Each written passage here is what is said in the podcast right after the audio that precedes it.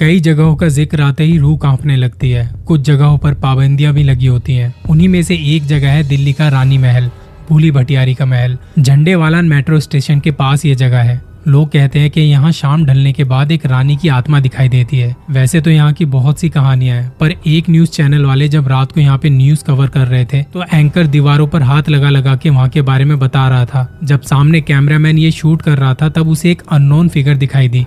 जो कि एंकर के साथ बिल्कुल उसके दाई तरफ़ खड़ी थी। कैमरामैन ने जब अपनी खुली आँखों से देखना चाहा तो उसे कुछ नज़र नहीं आया, पर कैमरे में साफ़ दिखाई दे रहा था कि कोई तो है वहाँ। शूटिंग के बाद जब गाड़ी में सारे इक्विपमेंट्स रखे और जब ये लोग वहाँ से निकलने ही वाले थे ड्राइवर ने कहा, जिसे जो भी आता है, बोलना शुरू कर दो। तब किसी को कुछ समझ नहीं आया और उसने भी जल्दी से अपने मोबाइल में हनुमान चालीसा चला दी। गाड़ी में बैठे दोनों लोगों ने पूछा, क्या हुआ? उसने कहा, बताता हूँ, पहले यहाँ से बाहर तो निकले।